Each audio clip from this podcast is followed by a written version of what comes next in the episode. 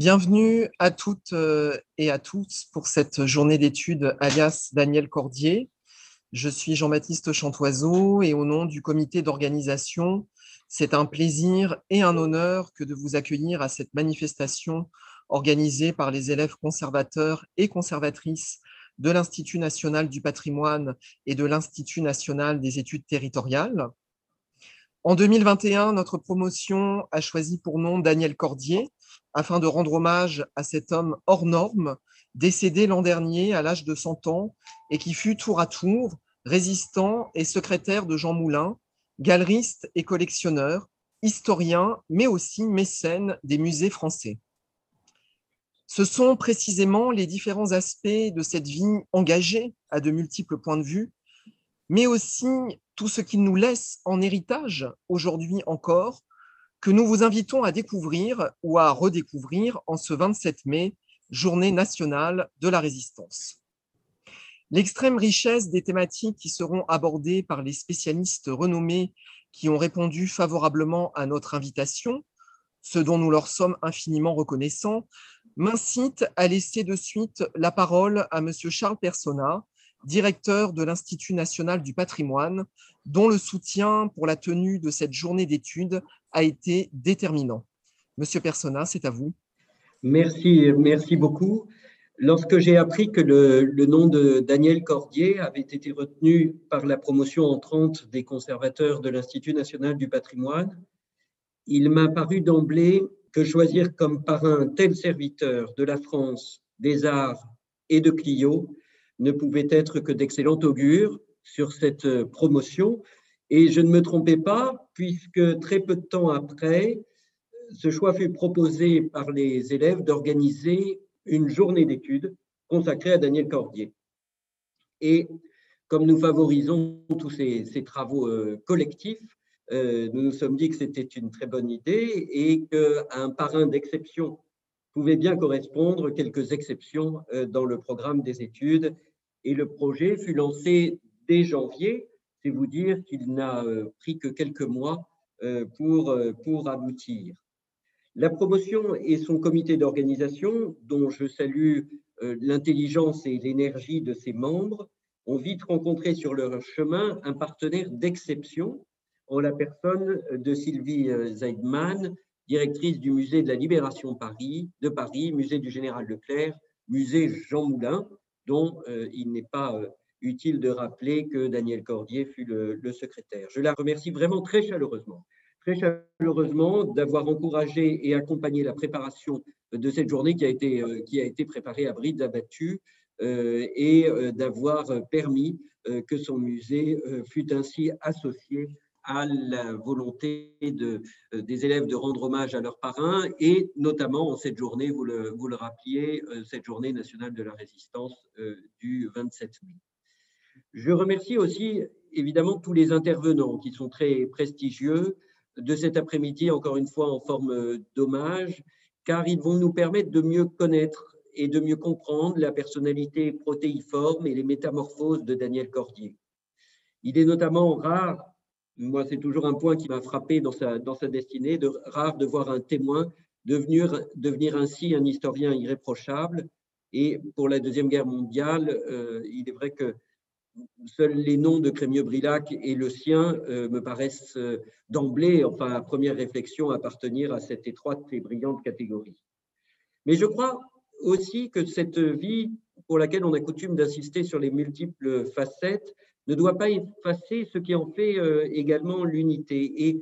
Et, en y réfléchissant, je me disais qu'il y avait peut-être deux termes qu'on pouvait associer à, Daniel Cordier, euh, la fidélité d'une part et la quête de la vérité d'autre part. Euh, la fidélité, c'est la fidélité à son pays, à ses amis, à son chef, Jean Moulin. La recherche de la vérité, c'est cette recherche, cette quête dans l'art et dans l'histoire.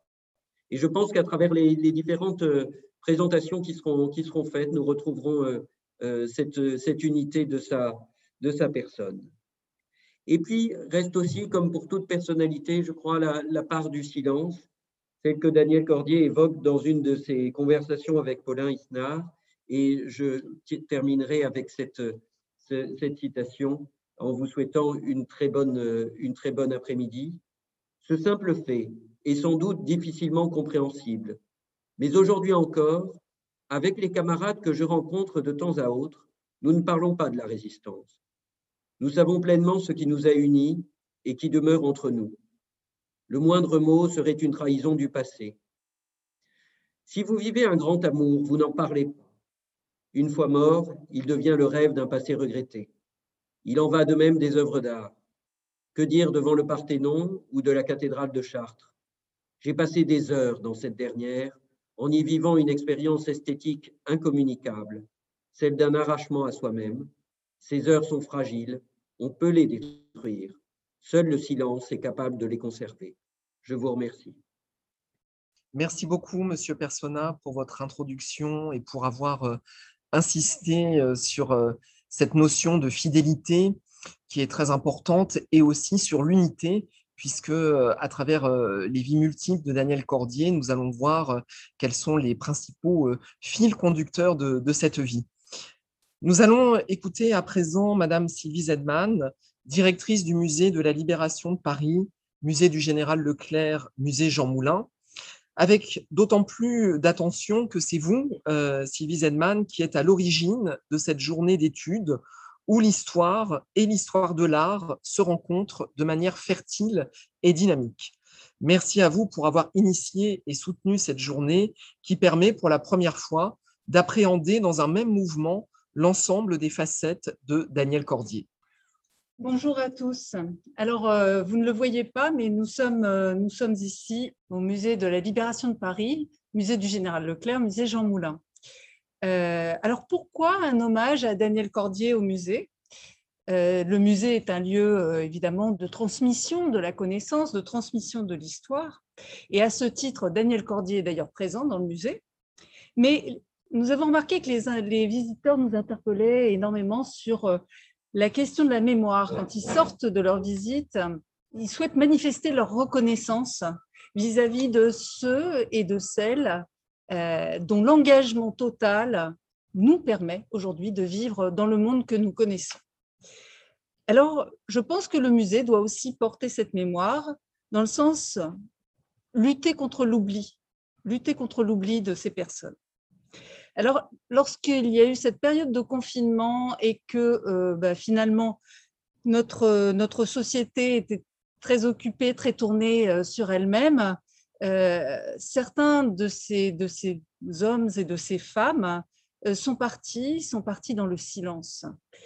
Et il m'a semblé très important que le musée puisse exposer, rendre en fait leur image assez, assez résistant à ces anciens euh, de la deuxième DB. Donc, euh, vous verrez euh, cet été, si vous passez au musée, des portraits de certains qui nous ont quittés pendant cette période de confinement, ceux qui sont partis sur la pointe des pieds. Et Daniel Cordier est de cela. Alors certes, il a eu un, hommage, un hommage national, mais en tout petit comité. Il faut quand même rappeler que, au-delà de son rôle auprès de Jean Moulin, effectivement, il fut historien, il fut galeriste, collectionneur, il a eu mille vies. Et euh, j'ai vraiment cherché à ne pas laisser partir cet homme sans lui, disons, euh, lui faire un coup de chapeau. Euh, fidélité, certes, c'était un homme de fidélité, un homme de conviction. Et Charles Personnage, je vais compléter ce que vous disiez, c'était aussi un homme de générosité, Daniel Cordier. Lorsque j'ai cherché comment faire pour ne pas le laisser partir euh, sur la pointe des pieds, euh, Olivier Donat euh, de Paris Musée, qui est actuellement au MUSEM, et Sylvie Muller de la DRAC Île-de-France m'ont indiqué que la nouvelle promotion de l'INP avait pris le nom de Daniel Cordier. C'est pour ça que j'ai contacté la direction de l'INP et avec ses élèves, nous avons bâti cet hommage. Donc, je les en remercie. Je remercie la direction de l'INP, je remercie les élèves. Et je suis sûre que Daniel Cordier aurait vraiment apprécié de voir toute cette jeunesse se pencher sur son histoire. Merci beaucoup. Nous vous remercions, chère Sylvie Zedman, euh, pour cette mise en contexte très éclairante et pour avoir euh, insisté sur l'importance de la mémoire. Et c'est ce que nous allons faire euh, aujourd'hui en retraçant sous multiples angles la vie de, Daniel Cordier. Nous allons maintenant introduire cette, cette journée d'études plus précisément. Celle-ci se divisera en quatre temps. Une première partie, Daniel Cordier, de la résistance à l'art, permettra de revenir sur les débuts d'une existence déjà marquée par des engagements forts et le choc, je reprends le terme qu'il emploie, qu'a constitué sa rencontre avec l'art.